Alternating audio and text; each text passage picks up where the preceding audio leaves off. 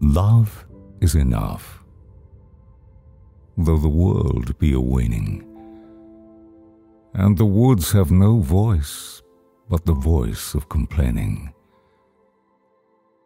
Though the sky be too dark for dim eyes to discover, the gold cups and daisies fair blooming thereunder.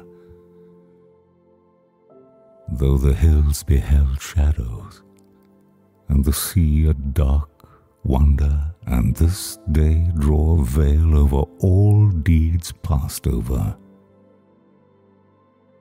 Yet their hands shall not tremble, their feet shall not falter.